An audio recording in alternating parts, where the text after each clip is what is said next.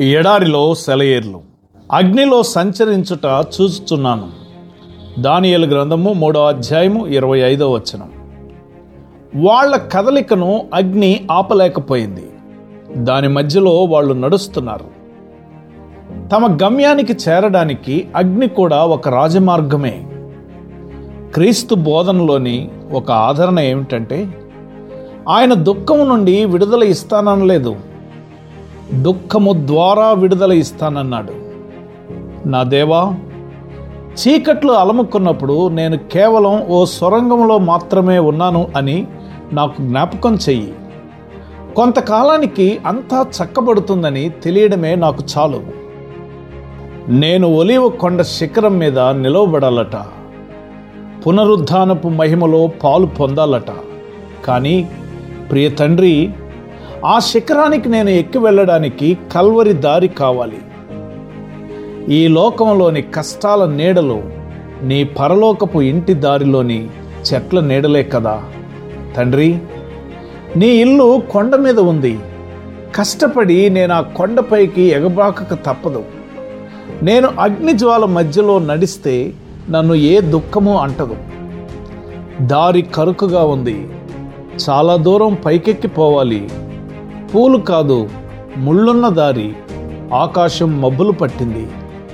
ఆ మస్క వెలుగులో ఎవరో నా చేయి పట్టుకున్నారు.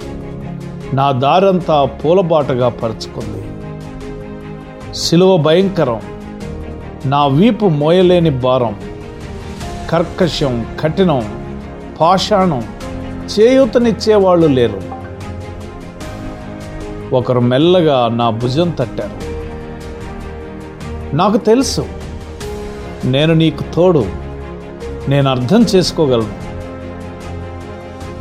ఎందుకు బాధ నిట్టూర్పు? సిలువ మోసేవాళ్ళలారా రండి. గమ్యం అదిగో కనిపిస్తుంది. మన కలల పంట కనుచూపు మేరలో ఉంది. మనం వేసే ప్రతి అడుగు వేద్దాం ప్రభు సన్నిధిలో.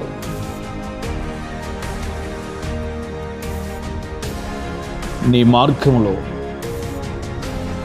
కరుకైన రాళ్ళు పదునైన ముళ్ళు ఇబ్బందికరమైనటువంటి పరిస్థితులు. భయపడవద్దు బాధపడవద్దు. మెల్లగా నీ భుజాన్ని తట్టి